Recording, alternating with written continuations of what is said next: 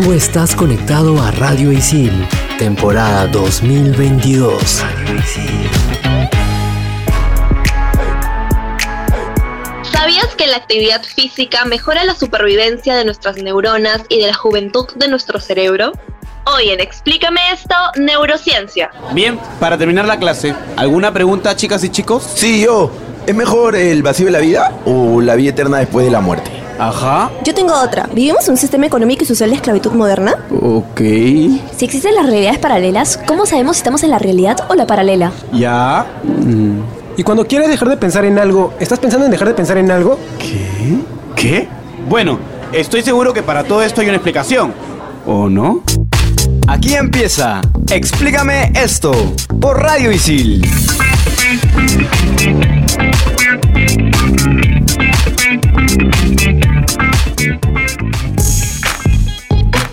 Bienvenidos a Explícame esto, temporada 2022 por Radio Isil. Soy Andrea y me encuentro acompañada, como siempre, con Renzo y Clau Calizani. Hola chicos, ¿cómo están? Hola, hola gente, ¿qué tal? Sean bienvenidos a este programa que va a estar buenísimo. Hola chicos, ¿qué tal? Así es, el día de hoy tenemos un programa científico. Hemos tocado varios temas, hemos tocado eh, cosas de, de diversas aristas, desde diversas aristas, así que el día de hoy tenemos un programa científico dedicado a lo que es neurociencia o neurociencias que ambos términos son válidos, que se refiere básicamente a cada una de las ciencias que desde diversos puntos de vista estudian el sistema nervioso del ser humano. Recordemos que cuando hablamos de sistema nervioso, hablamos del sistema nervioso central, que contiene el cerebro y la médula espinal, y el sistema nervioso periférico, que es básicamente el resto de nervios del cuerpo. Las neurociencias tienen como objetivo comprender cómo funciona nuestro sistema nervioso para producir y regular nuestras emociones, pensamientos, conductas y funciones corporales básicas, como por ejemplo, no sé, eh, la respiración, los latidos del corazón, etcétera. Ahora hablemos un poco de la historia de cómo surge la neurociencia. En primer lugar, surgió hace unos 2500 años, o sea, hace bastante en realidad, gracias a Hipócrates en Grecia. Él revolucionó la medicina y la separó de la filosofía y la magia y misticismo, que es lo que más destacaba en esos tiempos. Además, propuso muchas ideas que fueron las bases de la neurociencia y la neurología, y entre ellas, una de las más importantes, fue que el cerebro es el analista del mundo exterior, el centro de la inteligencia y además quien aloja la conciencia. Regresando a Hipócrates, además se sabe que él describió que el cerebro tiene dos mitades. Es por esto que se cree que realizó autopsias, porque en ese tiempo eso estaba prohibido y obviamente también habla mucho de la personalidad de Hipócrates.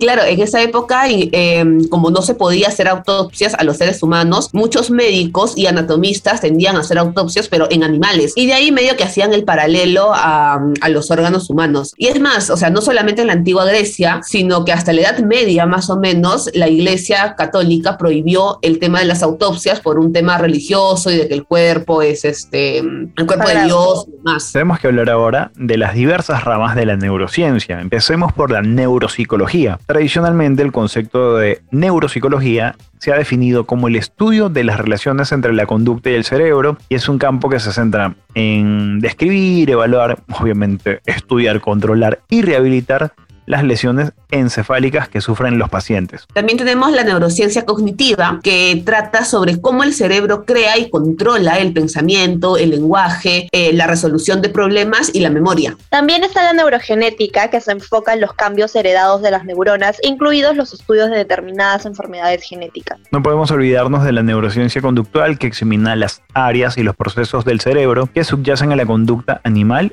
y humana. También tenemos la neurociencia clínica, que explora cómo tratar y evitar los trastornos neurológicos y bueno, y posteriormente también cómo rehabilitar a pacientes que tengan lesiones en su sistema nervioso. Y la neurofisiología, la cual describe el estudio del sistema nervioso propiamente dicho y cómo funciona. También hay un espacio para la neurociencia sensorial, la cual examina características de los sistemas sensoriales del cuerpo y cómo el sistema nervioso interpreta y procesa la información sensorial. El tema es que si bien pareciera que la neurociencia es una ciencia nueva, no lo es tanto. Sin embargo, en los últimos años, en este último, en la última mitad del siglo pasado y en este siglo principalmente, se han dado avances muchísimo más grandes gracias a la nueva tecnología que tenemos ahora. Uno de los descubrimientos, por ejemplo, que ha hecho la neurociencia en los últimos años estuvo a cargo de Juan Lerma, que en una de sus investigaciones halló que algunos trastornos psiquiátricos, como por ejemplo la esquizofrenia, la ansiedad o trastornos del espectro autista, tienen una base en común y que es básicamente el desequilibrio de los neurotransmisores, o sea, sustancias químicas que emite el cerebro para comunicarse entre las neuronas, excitadores, en este caso, que eh, incrementan la actividad o inhibidores que la disminuyen. O sea, esto se relaciona mucho o sea, y tiene también mucho sentido por el hecho de que los trastornos, los trastornos mentales que se le llaman, son justamente alteraciones en el equilibrio de las cantidades, podemos decirlo de alguna forma así, de los neurotransmisores que produce el cerebro. También está el estudio del grupo de Javier Sáez Valero del Instituto de Neurociencias de Alicante, eh, el cual demostró que la proteína beta amiloide provoca el fallo de otra proteína implicada en la memoria y el aprendizaje, denominada relina. Con este trabajo descifraron parte del mecanismo por el que esta proteína falla en su importante función. Y otro estudio del grupo de neuropsicofarmacología translacional liderado por Jorge Manzanares en el, Instituto de Neurociencias de Alicante, demuestra en modelos de animales que el cannabidiol reduce la abstinencia, ansiedad y los cambios que se producen en el cerebro, por lo que esta sustancia podría servir para tratar distintas adicciones. Si bien la mayoría de, intervenciones o de usos de la neurociencia se da con fines científicos, o sea, cuando hablamos de neurociencia, hablamos de cosas eh, más generales que involucran el estudio de, la mente humana también, y también se aplica a muchas disciplinas, como por ejemplo la medicina, la psicología, el marketing, incluso eh, en algunos departamentos de policía se usa lo que es eh, neurociencias. Otro dato, por ejemplo, que, que les lanzo por ahí, es que en un estudio publicado en Nature Neuroscience se ha podido demostrar por primera vez que la actividad del cerebro cambia notablemente cuando se está cometiendo un acto egoísta y cambia de una forma diferente cuando se está cometiendo un acto altruista. Bueno, es evidente que el cerebro tiene miles de comandos, miles de funciones y en verdad todavía no sabemos qué área se especializa en alguna función determinada. Mira, este datazo reafirma mi creencia de que todo el cerebro funciona conjuntamente para realizar una sola función. Lo fascinante de esto, de esta ciencia, es que está tan en pañales porque conocemos tan poco de nuestro cerebro que tiene un potencial tremendo para poder hacer más y más y más descubrimientos que nos aporten muchísima información valiosa sobre cómo nos comportamos y, sobre cómo funciona, eh, no solamente sobre cómo funciona nuestro cerebro, sino cómo lo podemos aprovechar mejor también y sacarle un, un mejor provecho. Muy bien, nosotros vamos a hacer una pausa y regresamos con más de la neurociencia acá en Explícame esto temporada 2022. Explícame esto por Radio Isil.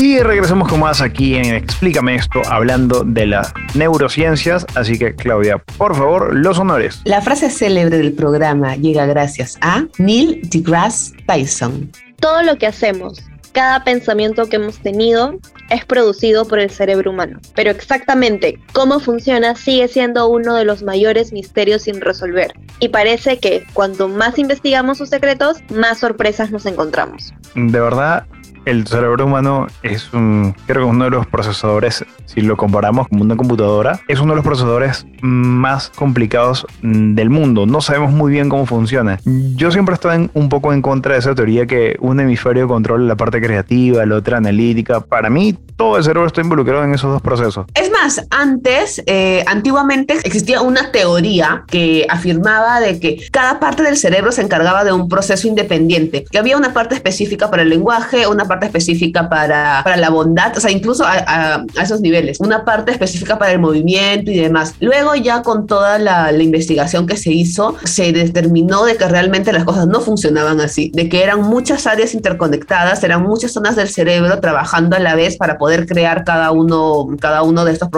mentales y para poder también como que desempeñarse en los procesos corporales adecuadamente. Es como esta teoría que te enseñaban en el colegio mm, de la lengua, que una parte de las papilas gustativas Ah. sentía lo salado, otra parte sentía lo dulce, otra parte lo agrio. Bueno, eso es mentira. O sea, todas las partes de la lengua pueden sentir distintos sabores. O sea, no hay un área específica. Acá, acá yo meto una curiosidad que me he enterado hace, hace poquito. Los gatos no sienten el sabor dulce. ¿En Ah, serio? pues miau. Sus papilas gustativas reconocen los mismos cinco sabores que nosotros, excepto el dulce, o sea, reconocen cuatro. Bueno, sigamos hablando entonces de la neurociencia y en este caso tenemos que hablar de una rama que ha sido también de reciente creación y es bastante explotada en la actualidad, que es el neuromarketing, un término acuñado recientemente, exactamente en el 2002 para ser un poquito más específico, fue acuñado por Smith Ale cuando se establecieron las primeras empresas de neurociencia aplicada al consumo. Y para saber qué es específicamente el neuromarketing, vamos a, a recurrir a nuestra máxima autoridad, que en este caso es la Asociación de Ciencias y Negocios del Neuromarketing, y que nos dice que el neuromarketing estudia qué emociones son relevantes en la toma de decisiones humanas y utiliza este conocimiento para hacer que el marketing sea más efectivo. Es por eso que en todos los estudios de, de neuromarketing se hace siempre mucho énfasis en el rol que juegan las emociones en el proceso de toma de decisiones de los consumidores. Justamente muchos de estos estudios de neuromarketing son, por ejemplo,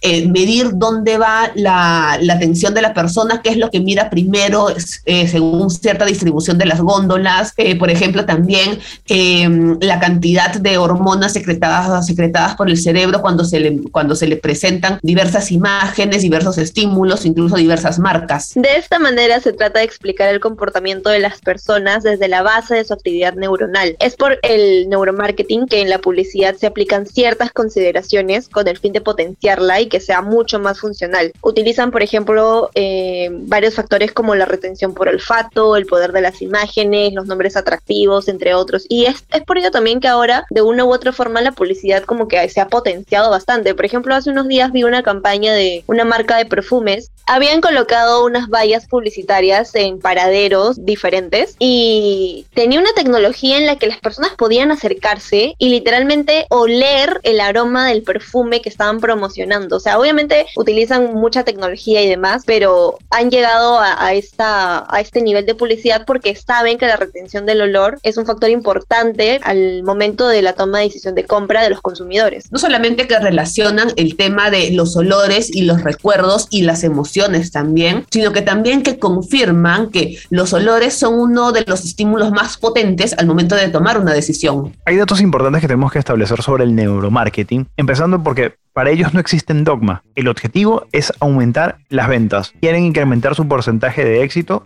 a como de lugar. Por ejemplo, en el 2004 se hizo un estudio que se publicó en la revista Neuron, en el que se sometieron a diversas personas, diversos voluntarios, a pruebas de sabor y experimentos pasivos con Coca-Cola y Pepsi. La idea era que eh, al momento de hacer una resonancia magnética funcional, las personas probaran estos, estos diferentes sabores y eh, emitieran su respuesta, ¿no? Fueron catas anónimas en, una, en un momento y luego catas en las que se les indicaba qué gaseosa estaban tomando y los resultados variaron tremendamente con ese, con ese conocimiento. En el libro Ágilmente se menciona que tenemos tres tipos de cerebros, por decirlo así, que es el cerebro reptiliano reptil, el cerebro límbico y el neocerebro. Cabe resaltar que se denomina cerebro reptil a las estructuras cerebrales más instintivas y primitivas. Al neocerebro también se le conoce como neocórtex y es justamente la última etapa que se dice que eh, es la zona del cerebro, porque ya, entre comillas, porque ya hemos visto de que no hay, no, no, no hay zonas, pero sí es eh, la capa más externa que se encarga del control de los impulsos, que vendrían a ser justamente la parte de, del cerebro límbico y del cerebro reptiliano. Sabiendo todo esto, nos asalta una pregunta. ¿Neuromarketing o lavados de cerebro? Aunque hay algunas críticas que están vinculadas al neuromarketing debido a que se ve como una ma manipulación de la mente de los consumidores, es cierto que el neuromarketing busca conectar con la emotividad del consumidor. Sí, correcto. Ahí yo, o sea, yo no estoy tan de acuerdo con el hecho de lavado de cerebro, porque es cierto, o sea, lo que se busca es apelar a una emoción y además nosotros somos seres emocionales, pero también somos seres racionales, que podemos distinguir si actuamos movidos por una emoción irracionalmente o si actuamos movidos por el pensamiento racional con consecuencias, con conocimiento de causa y demás. No es que el neuromarketing te obliga o te lava el cerebro para que actúes de una forma u otra. Igual, eh, al final siempre la decisión es de, de uno. Es verdad, pero también siento que hay muchos aspectos que están muy vinculados a, no sé, una reacción inconsciente, ¿saben? Por ejemplo,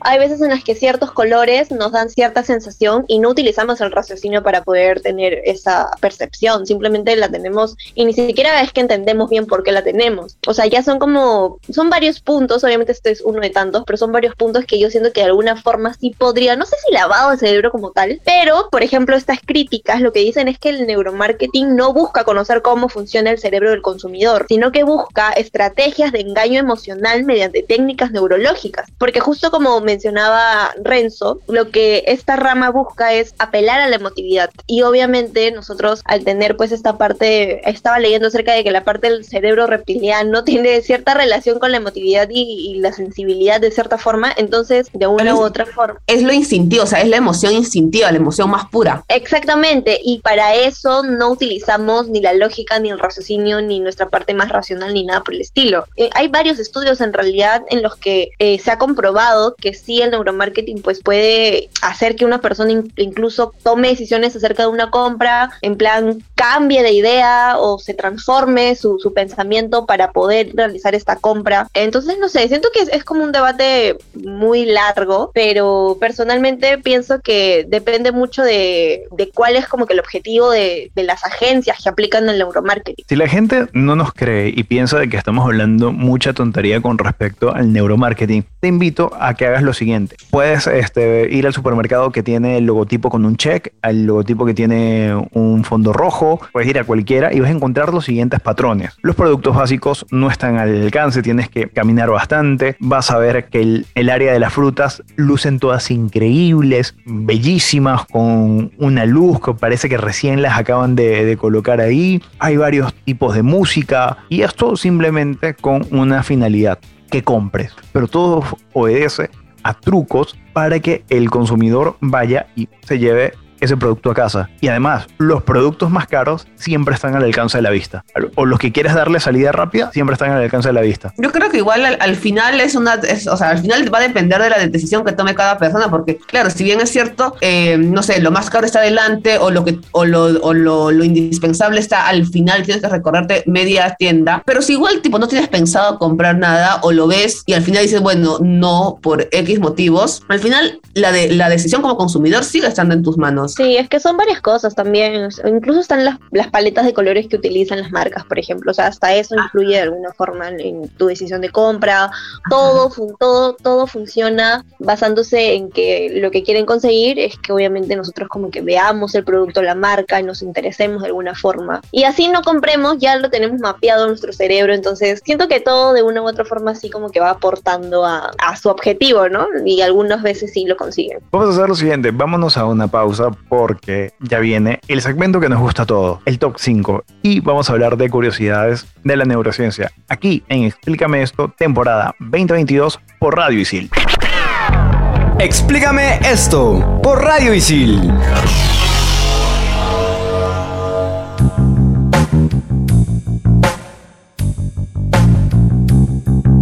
Estamos de vuelta aquí en Explícame esto, temporada 2022 por Radio Isil, esta vez con el top 5, que es mi segmento favorito del programa. Y como mencionó Renzo, vamos a hablar sobre algunas curiosidades de la neurociencia.